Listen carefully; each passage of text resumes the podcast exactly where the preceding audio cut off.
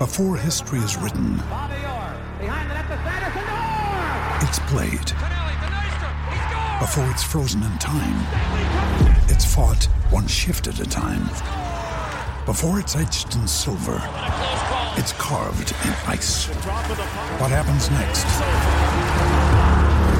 will last forever. The Stanley Cup Final on ABC and ESPN Plus begins Saturday.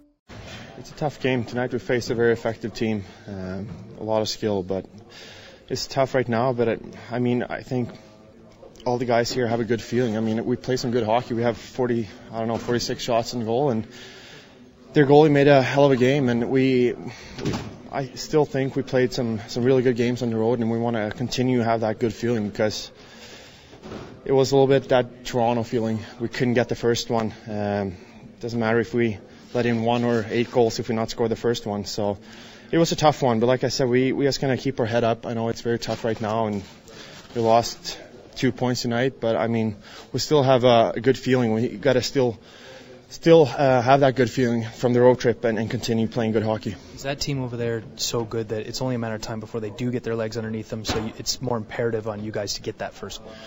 I mean, it's tough to say. Uh, like I said tonight, they were very effective, uh, and their goalie played a hell of a game. So it, it's tough to say, but they're um, they're a good hockey team. But tonight, it, we didn't get the bounces. Um, but we got to find a way to to get the first one. Uh, this is not the first time we're gonna play against a team that has a good goalie and and, and is not going for us. So we got to find a way to score the first one. But like I said, we're gonna keep our head up and, and play some good hockey here. We have a good thing going on.